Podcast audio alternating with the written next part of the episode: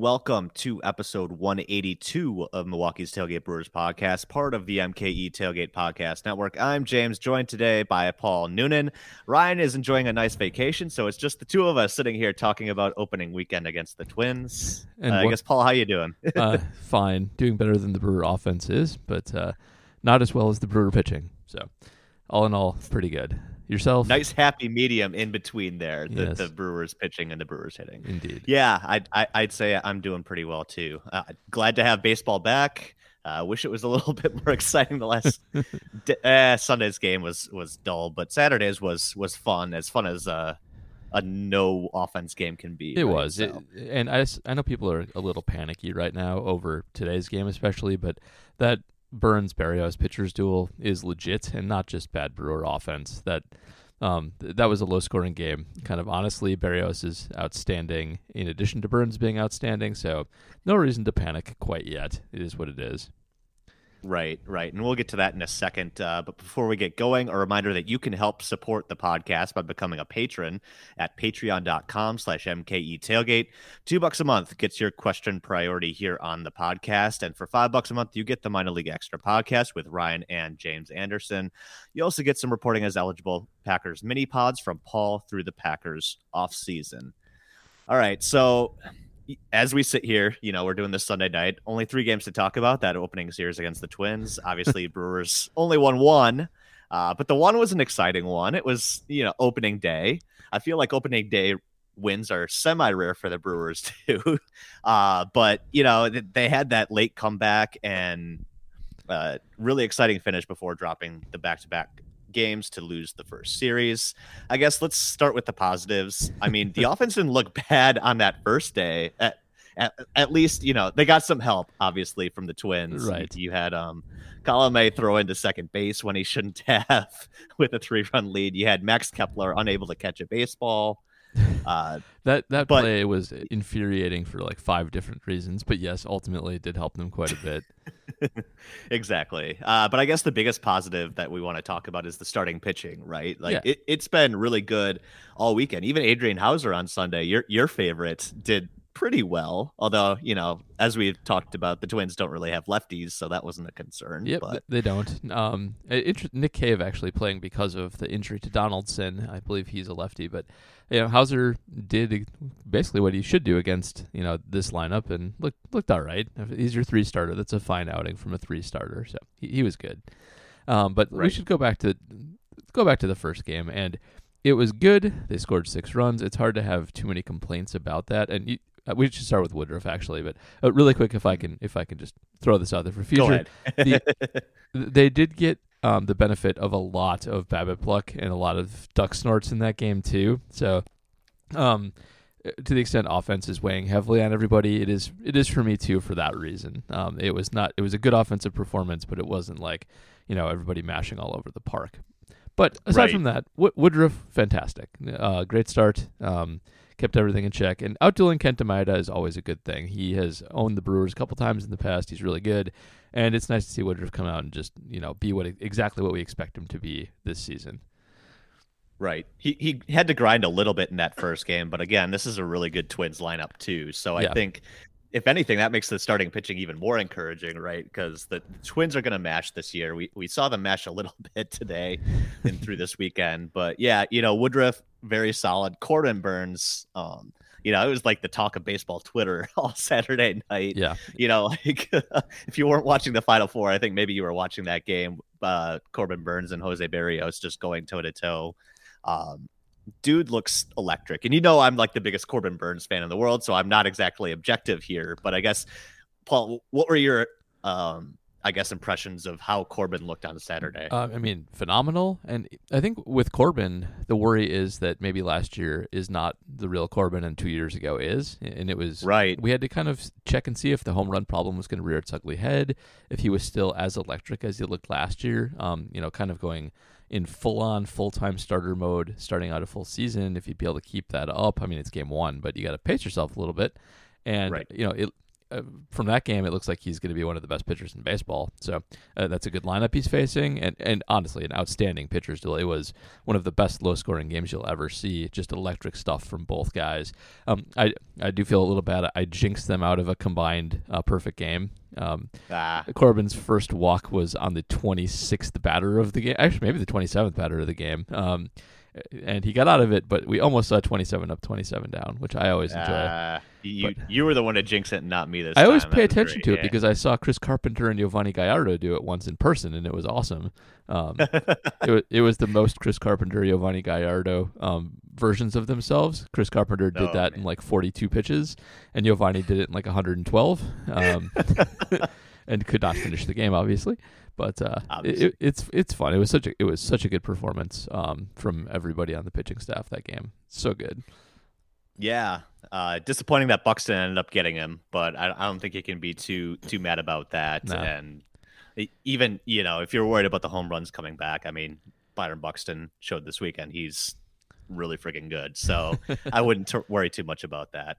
Um, and we mentioned Houser today, but I guess outside of the starting pitching, I, I wanted to point out like Josh Hader too on opening day because I think you know Triple early season digits. Hader, yeah, right, exactly. That's what I want to talk about because you know how I feel like the last year or two at least we've been talking about how oh no his his velocity's down early in the year he's slowly ramping up or whatever dude's sitting out here throwing a legit 100. Like, it, I thought at first it was uh, just hot opening day guns, you know, that kind of thing. But uh, Statcast verified it. Yep. I mean, yeah. So Josh Hader throwing 100. I think I can't remember him throwing that hard ever. Can you? Absolutely not. I feel like he's always been sort of a mid 90s guy that just benefits from being, you know, so tall and lanky, um, and has that that really close to the plate delivery like like Randy Johnson used to and he's a fireballer. But you know, we've seen guys throw harder. This, this is all new, so um, hopefully he can keep that up. Because if he can, he's completely untouchable. I mean, you already have no time to react to a Josh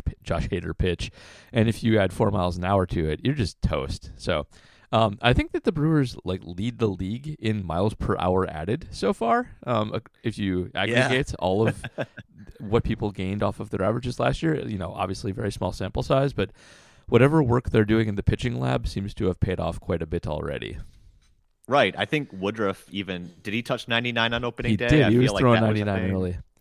Yeah, it Corbin always throws really hard, but yeah, if you're talking velocity added, I I have no idea. And like if Josh Hader's throwing 100, I, I'm suddenly like less likely to want to trade him right now because that's really awesome. But uh, his velocity has actually been steadily creeping down the last few years. Right. Uh, and that's the big, I think the biggest surprise here is, you know, you see guys get on that trend and, you know, arm damage happens and little things happen.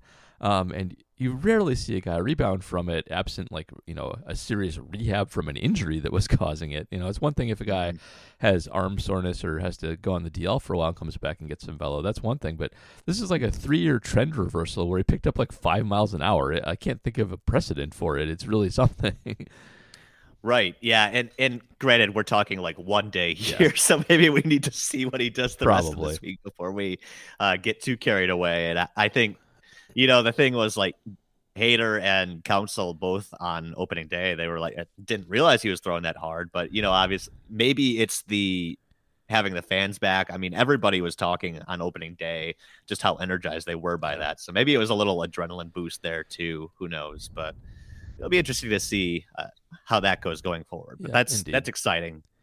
Unlike the Brewers' offense, which has not been exciting uh, you know, we we talked. It, it's hard to fault him too much for Saturday because Jose Berrios was electric and just just as nasty as Corbin Burnes. Also, was, a guy right? that's picked up a couple ticks on the radar gun since last year, according to my my Twins fans friends around here. So, um, yeah, another guy who basically adding a tick makes him untouchable, and uh, probably one of the best pitchers in the AL this year. Right, and he, he had kind of a rocky 2020. He did, even if we want to like throw that out. But apparently, the book know. on Berrios before was that he would, uh, if he had a call go against him or an error or anything like that, he would just completely go to pieces. So, um, Mm. There's a little bit of mental. I feel I actually feel like Brandon Woodruff's kind of, used to be kind of like that. Oh yeah, he would yeah. kind of fall apart a little bit if he had something go against him. Um, but uh, Berrios has apparently picked up like one or two miles an hour on his fastball, and um, they've always said if he can just keep his composure, he's basically unhittable, and that's what we saw. So um, good, Yeah. good for the Twins. Lucky for him too. CB Bucknor was uh, giving both of them uh, a plenty wide Yes. strike zone Not- on not Saturday as well well. called game as Bucknor tends to be. He is the second worst umpire in baseball. There you go. Uh, but I, you know, it, Saturday is one thing, but then kind of Sunday, the, the bats against Michael Pineda didn't look good either. So I I guess how worried are you three games in, granted, but also knowing that you weren't really excited about the offense at least last year and Yeah. maybe had some reservations this year. I'm I'm not going to overreact to to three games of subpar offense, um, but it would have been nice to see a couple more home runs or even extra base hits than they had. Right. So uh, a little They got worried. halfway through Sunday before they hit their first home run. Yeah, and it was Jackie Bradley Jr., who is not Right. exactly a font of power in the game. So, no, it, I mean, it's early. Guys go through slumps, but coming off of last year where everybody went through a slump for the whole season, um, it's a little more worrying as a continued trend. Like the best hitter on the team right now is Travis Shaw, which right. Is not great Right. because Shaw, that's maybe go- Narvaez. go Narvaez away. had a couple of good days, but yeah, Yeah. exactly. Yeah, and I, I have stats pulled up right now that don't count today, and some guys had uh, decent days today. But um, you, you know, we, we did our preview last week, and I think a lot of what we were worrying. Well, Shaw's fine actually. Third base was our second most, but first base not looking great. um, right. Keston Hiura looks terrible, and um, he's had some time to work through. He's learning a new position, but he looks just completely lost out there. They have no hits from first base. They have um, one walk, I believe. Yeah, uh, it looks like one walk from first. It's just not great. So he, um, it would be one thing if he was like getting unlucky, but he's not. He's just missing stuff and playing terrible defense. He's already made a couple errors over there, um, and I don't know how long they're going to be able to live with that. Uh, if he is destined to take a trip down to the minors to work stuff out, um, I, I wouldn't be that surprised at that. I, I I would fake injury him in two seconds at this point. Uh, Keston actually does bring us to our first Patreon Yeah. question. Comes from Jay Google, of course. Uh, so Jay is saying, understanding it's early. When he sent this, it was just two games, but there was a third worrisome game added today. Yes. Uh, he's he's asking, are we concerned with Hiura and his hitting specifically? He's missed a lot of hittable pitches. So I guess that's kind of the thing that's worrying to me is that we're still seeing a lot of what we saw last year, where he's cutting through some stuff that's right down the middle. Yeah. Uh, I feel like Maeda, Maeda and uh, even Berrios towards the end kind of started hanging some breaking stuff, and he just can't touch it. So I guess is the stuff swinging and missing in the zone is that the big worry for you right now? That's one of them because he, sh- he should at least be pounding that stuff. But uh, I, like one of the first things that happened on opening day was uh, I, I forget which announcer it was, but said that he'd been making progress in spring training on laying off a high pitch and literally swung at a high pitch the next the very next pitch that came through, which maybe you could blame the announcer for doing that, but um, he he seems to have broken no habits. Um, he's been working on laying off that high pitch, and when you do that, like this is a Corey Hart special. That Corey Hart always sucked at hitting breaking balls, and uh, his his thing was okay. You have to identify the breaking ball, and if you see one, don't swing, even if it's a strike, because you can't hit it. Just focus on hitting fastballs and getting ahead in the count. And when he did that, it worked. And he- here's kind of the same way. He's got to lay off high stuff and be able to punish the stuff when they come down. And he's not doing that. He, he's not doing either of those things. So it, it, it's been a couple of years now of working on this specific problem with no progress. And uh, I, I mean, they seem committed to him, and it's hard. It's going to be hard to move on quickly after you move him to a position he's not comfortable with. It's it's not fair to him necessarily to to punish him for failing at that so quickly. You got to give him time to work through it. So I do think he'll be on the roster a while, but you know if he's a sub 200 hitter and not adding power uh, a month or two from now, they, they're going to have to do something. And if that's giving Vogelbach a little more time in the meantime, that's fine. But he he can't hit lefties, so it's not that fun. Right. Uh, Right, Billy, exactly. Billy McKinney has a thousand OPS. Maybe, maybe he will still be a force here. Who knows? But uh, I think Hiura will be on kind of a long leash at first, but t- in two months, I think that we'll have a serious reassessment to this. Right. And it's not even just that this is a bad two games. I mean, we highlighted it last week when we did the season preview that he struck out a ton in spring training. Yep. This is also a continuation of last year, like you said, and really like his entire career. Like he's gonna strike out a lot, but it's just the missing the the meatballs that is just so irritating to see. Yeah. You know, it's one thing to see like the Berrios stuff where he's tunneling well and the breaking stuff is nuts, but like he's just cutting through garbage Yeah. right now. Every time it happens, you see it pop up on Twitter too. Just another another hack right through the middle of the zone. Another hack right through the middle of the zone. Like it, it's kind of infuriating. It's what he's supposed to be good at. Right. Focus on that. Exactly. I, I even saw some stuff, you know, opening day, they were talking to Mark Attanasio and then David Stearns. And I guess when I hear his strikeouts was when Stearns was talking. And I didn't have the audio on, but from what I saw on Twitter, it sounded like David Stearns was less than enthused with that at bat from Yep. Keston Hiura I think that's an accurate So, thing. So yeah, I, I think you're right that it's gonna they're gonna give him plenty of leash here. Obviously, he's such an important part of that lineup too. If if he's hitting well and like he did his first year, then suddenly this lineup looks a lot better than it does. But again, I a lot of last year the issue was Yelich and Hiura not hitting, and if those two guys aren't going, then it's hard for anybody to really get anything going. Um, That it is. I- yeah. It, so I guess the offensive struggles too kind of brings me to this point. Like, wasn't the ball supposed to still be kind of juiced, Paul? I know Ugh. you were like talking in our in our little group chat about some Rob Arthur research from spring training that showed that maybe the ball was still a little jumpy, but I, I guess we haven't at least seen that with the Brewers. So, so what the hell is up with the ball? All right, so we do have some preliminary ball research from Rob, Ar- Rob Arthur, who always does ball research, and Eno Sarris. And um, they picked up on a trend in spring training wh- where it looked like people were, where teams were front loading the old balls and then getting to the new balls, and they were able to pick out which ball was which. And um, now they're very confident in exactly which ball they're using now and what the properties of it are. And if you guys followed what Major League Baseball said they were going for here, it was a deadened core. Um, and didn't comment on the seams in Eno's article. If you read it, you can actually see him skeptical of baseball because they say they didn't test the seams, which seems Oh insane. God. They didn't test drag. they didn't comment on drag. So um, no one should be surprised that the actual ball seems to be completely the opposite of what Major League Baseball said.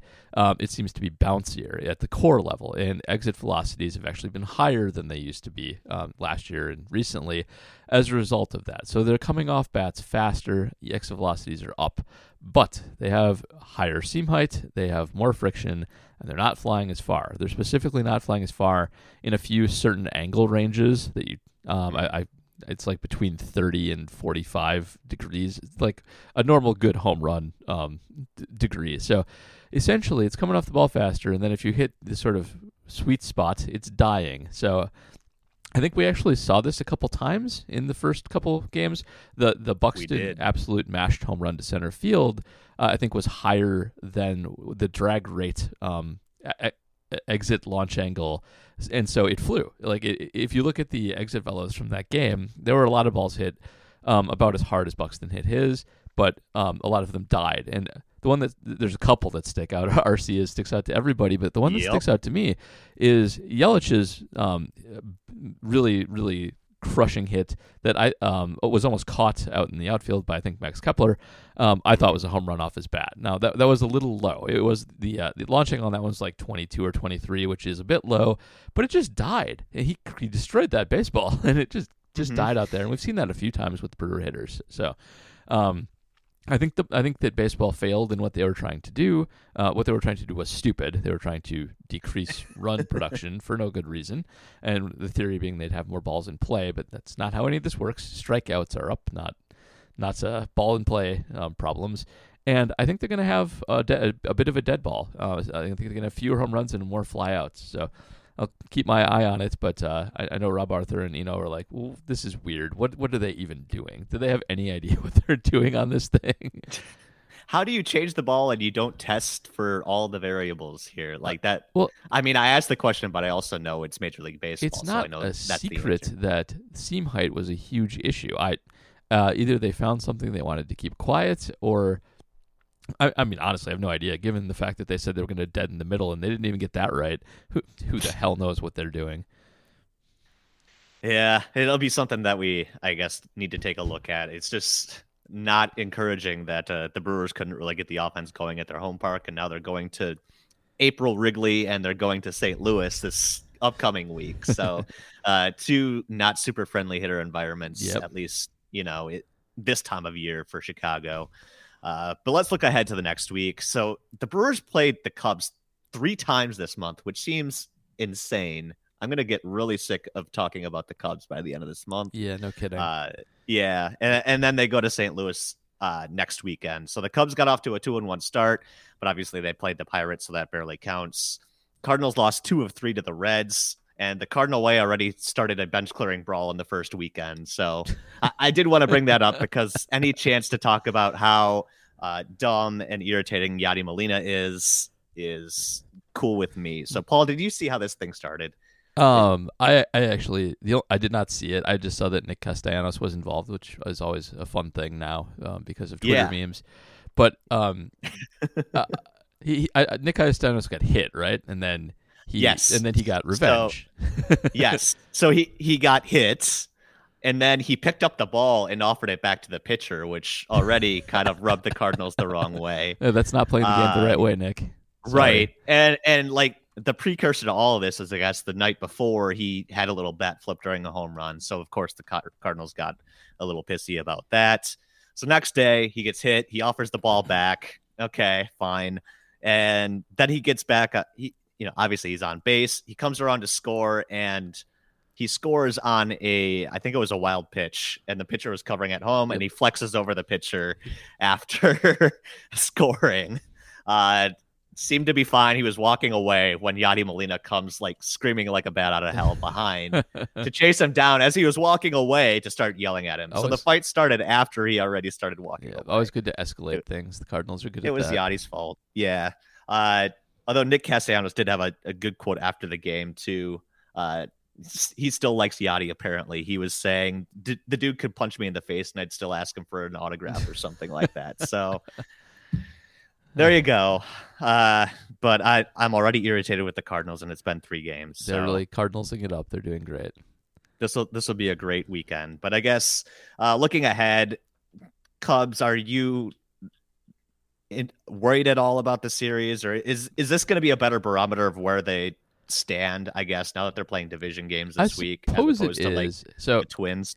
The Twins are. We should we should just give this. The Twins are really good. They're going right. to be one of the best teams in the AL. They have a great lineup. They have great pitching.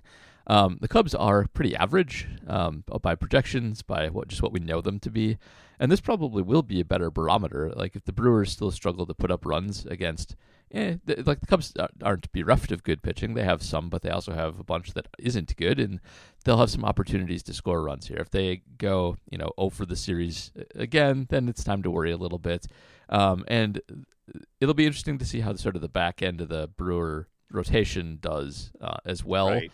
a- against a non-juggernaut team. So uh, I think this will be a better barometer for the Brewer depth for the Brewer offense.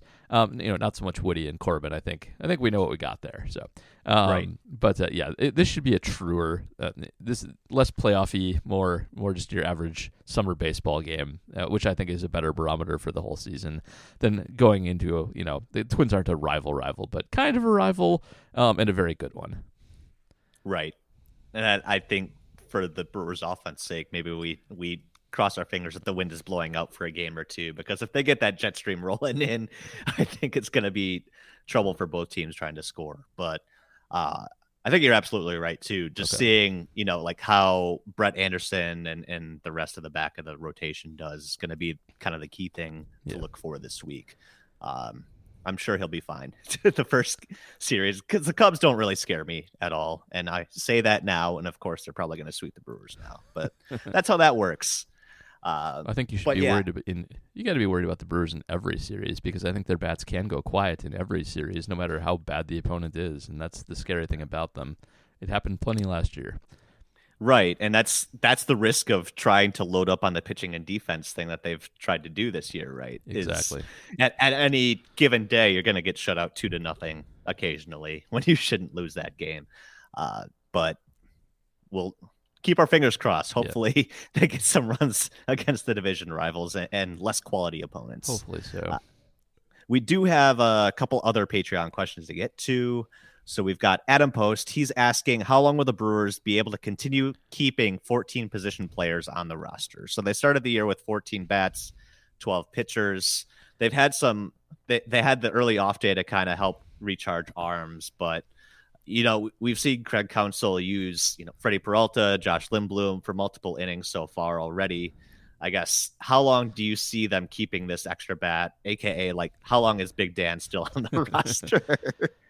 or or somebody else. I mean, if things right. go south with Keston, Dan gets a little more valuable there. Um, but I, I, I think that the the extra position player is a short term thing based on just early season days off, and I don't think it'll last for too long. I, I think this is to some extent a tryout for a couple of guys to actually get hot and, and make something of themselves because a pitcher will be up sooner rather than later.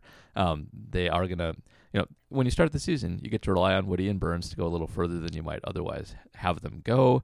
Um, everybody's fresh. You do get the off day, and as soon as they get to normal baseball, where you know the the back end is getting them in some trouble, they're leaning more heavily on the bullpen, and they have to cycle through more relievers to get through games.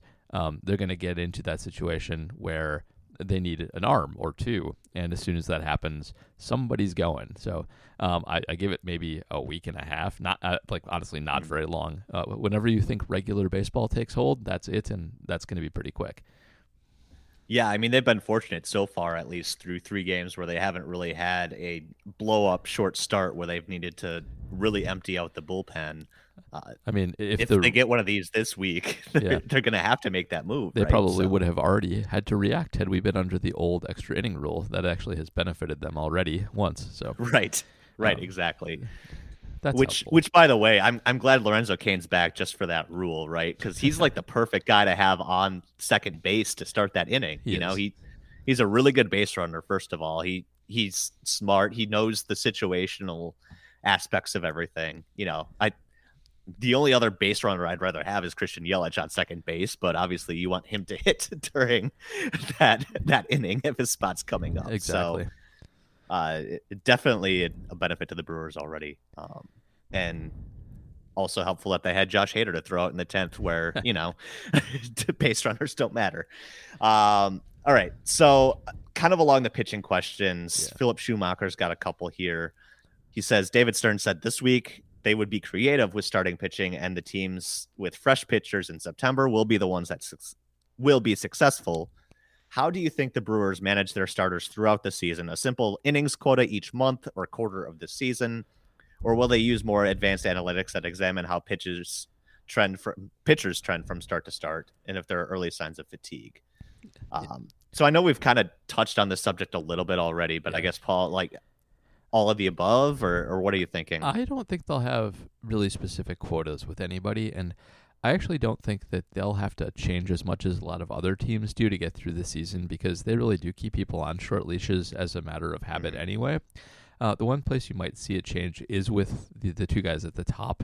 Um, and I do think they'll probably, even if Woody and Burnes are cruising along, once they get to like 90 ish, I suspect they'll get yanked, even if they have like no hitters or whatnot going on.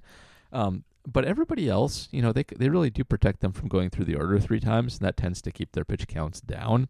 Not everybody operates that way, so I think it'll mostly be that they'll have a cap on the guys that can actually go deep, um, at least for a little while. But everybody else, I think, will have leash to go. Uh, I, so the one, the other place you might see it impact them is just on multi-inning relief appearances, and th- I think that'll be an interesting thing to see as the season plays on. Um, they did stretch a bunch of guys out to do that, but it is kind of a double-edged sword. It uh, it lets you get through more games without taxing your starters but it does tax your relievers quite a bit more to leave them out there routinely for more than one inning, especially if you have to go to them multiple days in a row or in quick succession. So I do wonder how much they will lean on that and with who. Um, and I think that's where they'll have to get a little a little bit uh, creative tactically. But in terms of starters and like your basic pitchers, I think that the the way they normally play kind of plays to this anyway, and it won't really change them too much. Right, and that's a really good point. I I'm really interested to see how the, the multi inning bullpen guys react once we get into their second or third or fourth appearances of doing that, right? Mm-hmm. I mean, so far it's gone pretty well outside of, you know, Drew Rasmussen getting unlucky with, you know, Keston Hiura's defense kind of extending an inning yeah, there. Poor Drew. he should have had a double play ball and, and instead it ended up being a blow up inning. But did Freddie do multiple um, innings? Or am I just imagining he did multiple innings because he took like eight hundred pitches to get through it? I don't I don't remember actually. He had a very Freddy um, outing where he got himself in danger constantly, and I don't remember how yeah, it went. No, I, am pretty sure he pitched multiple innings. Yeah, I think he did. Um, I was surprised to see him on opening day. I thought that you know in the fifth starter mix, but obviously with the day off, you could throw him opening day and be fine. Um, but yeah, the, those multi inning guys, and and you know we talked about it in the pitching preview too. It's it's going to take some extra work from Craig Counsell to kind of make sure everybody stays fresh doing that too. You know, you got to think ahead a couple of extra steps to yeah. make sure that that you get those guys the, the rest that they need. Uh, Philip has another pitching question. He says, We've heard the rule of thumb that the starter's inning ceiling is about 100 pit- innings more than last year. Any thoughts on what the innings or usage cap will be on relievers through the season and how they may be, be managed differently in a normal year. So, you know, kind of what we were talking about. Is there an innings limit for a reliever, do you think? So, I doubt there's an innings limit. Um, it's a it's hard to track that and pace for that, but I do think they'll be more concerned than they usually are about going back to back days and about leaving guys out there as long as they usually do. And I think that's where it really gets tricky for them. On starters, they do keep guys uh, on a pretty short leash, but relievers they push and you know that's where things get dicey for them. It's where you're pushing your pitchers that this is kind of untested waters. Um, I think they'll manage that mostly by cycling guys through um, with strategic minors call ups and things like that. But I do think you'll see less um, dated back to back games than you usually do, and that's how they'll mostly manage it. You might see more games thrown away than normal when they get behind for that reason too. They might be a little more quicker to punt than they normally would. I, I, I would actually really like to know what their internals are on when to punt a game and uh, hmm. what they, if any, have adjusted um, for this season. Um, that's that's one too. But I don't think an innings cap, but I think they'll be very careful about um, repeated usage for everybody.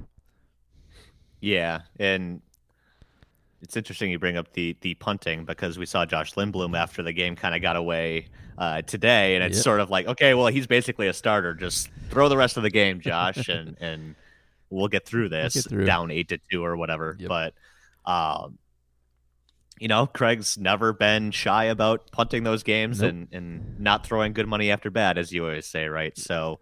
Uh, we'll see those and, and really like those those punting pitchers are the ones that are going to be cycled out a lot more than you know the, the guys that they count on to in, in games that they're leading. Exactly. So, um, I, I do think like the innings totals for guys like Freddy are going to be maybe more interesting because he's kind of on that starter reliever bridge there. But I, I would still say, you know, 100 innings for the starters over last year. I obviously you're not going to get a reliever to throw 100 innings, but you know you can manage those days off a little bit more and and shuffle around paper injured list stints and in that kind of thing too. So yep, indeed. All right. Uh, we also have a Twitter question. We put out a call for questions on our Twitter account as well. It's at MKE Tailgate. You should give that a follow. Uh, so even if you're not a patron, you can just reply to that tweet with your question. You can also tweet your questions to us individually. Paul is at Badger Noonan. I'm at James L. So, uh, Twitter question we got this week is from Sean McElmeal. He says, Where do the Brewers rank in terms of swings at pitches outside of the strike zone? We talked about guys cutting and missing on inside the zone pitches, but also outside of the strike zone. Uh, he's asking, can they break it down just by barely out of the zone or way out of the zone? And what can or do teams and coaches do to improve on that? It seems like the Brewers are always really bad at swinging outside of the zone. Um, so, so I, I've, go, I do have numbers if you don't. I, I pulled some up too, but y- you go. All right. So I, was, I, I grabbed baseball savants uh, for some reason that I don't quite understand. Fangraphs actually cuts off in 2018 for this question. Maybe they just didn't care to track the the weird season, but I do have 2019. Oh, it didn't change. I have 2020 numbers. That's not helpful at all. Um, I'm having trouble with baseball savant tonight. Apparently, um, well, I can go. I can do this season. So, um, this in this very short season so far, they actually don't swing outside of the zone much more than any other team. They're they're actually in the upper half in not chasing pitches. Mm. Um, they are, however, terrible at making contact with pitches outside of the zone. They're in this short season so far, since 2019 is not flipping up for me. They actually have the worst contact rate on pitches outside of the zone. So when they do hack, they're not making anything happen at all. Um, and baseball savant, maybe it works better when you're not using it in the middle of a podcast like I am, but it does have it does have outside zone versus edge, and edge is the close pitch. So um, you can actually look that up, um, but it's not working great, and it's the wrong spreadsheet anyway. So um, their edge percentage is about the same as their contact percentage. So they're they don't seem to be that much worse. Three game sample. Um, it, I'll look up 2019 later if I can. Um, 2019 stats, by the way, can be a little tricky to find on some of the advanced stuff, just because it was a weird season, hard to track, hard to have people around. So. Um, but I, I really don't think the Brewers are that much worse at it than most other teams. It's just one of those things where the team you follow, you notice mistakes a little bit more than everybody else and when they swing, when they make bad swings, you know, it sticks in your head. Um, honestly, I'm more infuriated by things like Keston Hiura swinging at pitches down the middle and not getting anything on them than I right. am anything else. So um, I don't really think they chase that much, and um, if they have a problem, it's that they just miss terribly more than anything.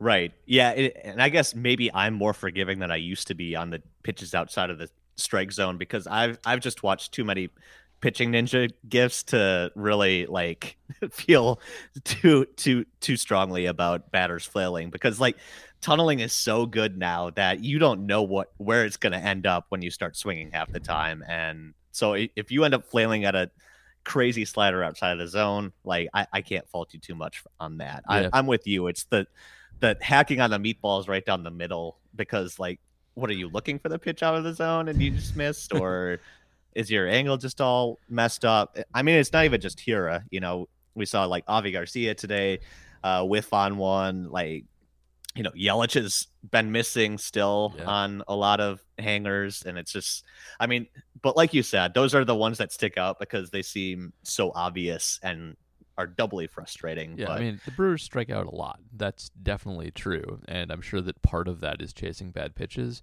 but they're just not a good contact team generally speaking. Like they, they don't always make great contact in zone pitches, and um, you know they're a swing for the fences kind of team, or just a bad at offense kind of team. One they're they're that dichotomy. I mean, it's it's your your aces and Arcias who haven't come around yet, and Yelich, and not much in between the two. So. Um, it's a it's a problem, but I think the problem is more just how they're built, and you're going to have those bursts of offense, and you're going to have the everything going to sleep for a while and not much in between. So I, I take it you don't believe Orlando Arcia is the most clutch, clutch brewer of the past 20 years based on opening day? Uh, he is not, although he is he is over his career good at hitting with runners in scoring position and two outs. So I did look up that split. You can do, he's also as as this podcast has said many times, excellent at hitting with either a four run deficit or a four run lead. In fact, his best split that you can find on baseball reference is, in fact, that split. He is best when the game doesn't matter. Our observations are true. also, we were saying he, he probably doesn't deserve the credit for uh, the opening day win because that was all Lorenzo Cain breaking at the right time on the chopper yeah. to home plate, right? It was technically a fielder's choice, and he beat the throw, and it, that was all okay. But I will just jump on the theory of Orlando Arcia being somehow awesome in those situations and against the Cubs for whatever reason. Like he sucks against everybody else, but Cubs fans swear he's a 800 hitter against them because those those are the games that he also does it. But uh, yeah, so maybe a series against the Cubs gets the offense going. We'll, we'll see. Yeah. It, yeah. Fingers crossed. Absolutely. Uh, so yeah, that's all we really have for questions this week. Obviously, with just the two of us, uh, not not a whole lot of stuff to to to go around, and and, and we're missing uh Ryan's opinions on things. But uh, you know, we, we still wanted to do this holiday included to to kind of get the first weekend in. So uh, we'll we'll wrap things up a quick and tidy opening weekend episode. Indeed. And obviously, we don't want to spring to too many conclusions based on uh, just a few games. So we'll be back next week. Uh, Ryan will be back next week. Uh, but in the meantime, don't forget to subscribe to the podcast on Apple Podcasts, Spot, Spotify, Stitcher, Overcast, Pocket Cast, anywhere else you listen to the podcast. Please do hit that subscribe button. And while you're there, please leave us a review. Oh, I, I almost forgot. Yep. I did dig up some good reviews gotta because this. we promised we were going to do this. Uh, so our most recent one, Paul, do you want to read it? Yeah. So, uh, it- it- we, um, uh, just for to set the stage here, uh, I think it was last week, maybe two weeks ago. Um, some one of us, I assume it was Ryan, dared people to leave bad reviews, in which I said, "No, don't do that. We will ignore them." But if you leave a good review, I, I will read it, um, just to incentivize y'all to do that, and you did. So thank you for that. And so I will read one. We have from Colin PC, who said, "Please read this, Paul." Thank you for asking. Uh, pl- please read this, Paul. Best Brewer podcast. So there you go. Thanks, Colin. Appreciate it. Appreciate the support. Right. More five star reviews. Really keep doing that. Helps us go up the charts. Helps us get more readers, etc. So, um, and we have one. We have another a bit of an oldie here. Is that what we're looking from October Yeah. from NJ Brew Crew? Um, never heard a group of people know more about baseball while simultaneously having n- uh, no idea how to pronounce anyone's name. And yeah, that's you're, you are I, right. I, I that. think that tracks with uh, between you, you and uh, Ryan. Yep. Uh, my favorite part of the football podcast, by the way, is Paul slaughtering everybody's names. Yannick Ngakoue. I'm sad he's not a Viking anymore for that reason. Uh, One of the big secrets of my life is that I actually almost never have the announcers turned on. And so w- the way I experience player names is almost entirely by reading them and not hearing them. so I literally never know how anybody's pronounced in, until somebody makes me listen to it at some point. Yeah. So so we struggle with that. Ryan struggles with the patron names. So if you sign up to become a patron, I always say no guarantee he gets your name right on the air, but we'll give you a shout out anyway. Yep. So there you go. I, I'll take that. Uh, we know about baseball and don't know how to say people's names. I think that's that's a fair, Yeah. good five star review too. So uh, again, a reminder: go and uh, leave us review, and if it's if it's a good one, we'll we'll read it on the air. Why not? Mhm. In the meantime, we'll be back next week. We'll take a look at that first full week of games. Ryan will be back with us. Until then, stay well, everybody, and we'll see you next time on Milwaukee's Tailgate.